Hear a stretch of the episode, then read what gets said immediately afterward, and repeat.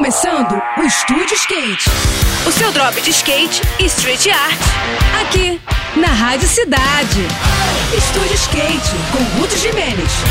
Olá pessoal, tudo bem? No último final de semana foram divulgados alguns vídeos gravados em Teutônia que sacudiram o cenário mundial de downhill. As imagens mostravam as obras de recapeamento da linha Harmonia, a ladeira que colocou a cidade no mapa mundi do skate e que é considerada como a mais rápida do mundo.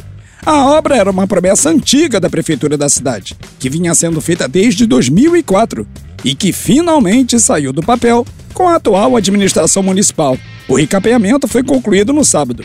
E no domingo já tinha um bonde formado pelo icônico Douglas da Lua, fazendo o drop inaugural com asfalto novo, com a pista fechada exclusivamente para os rolés.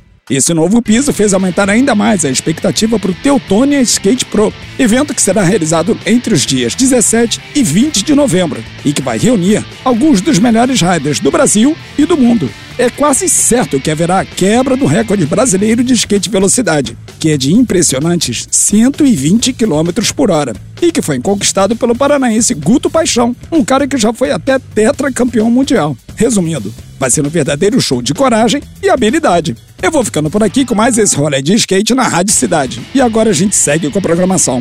Saiba mais sobre os universos do carrinho e dos longs no nosso perfil do Instagram, que é o Estúdio Underline Skate, tá bom? Tudo de melhor para você, boas sessões por aí e até a próxima. Esse foi mais um. Esse foi mais um Estúdio Skate. O seu drop de skate e street art. Aqui, aqui, na Rádio Cidade.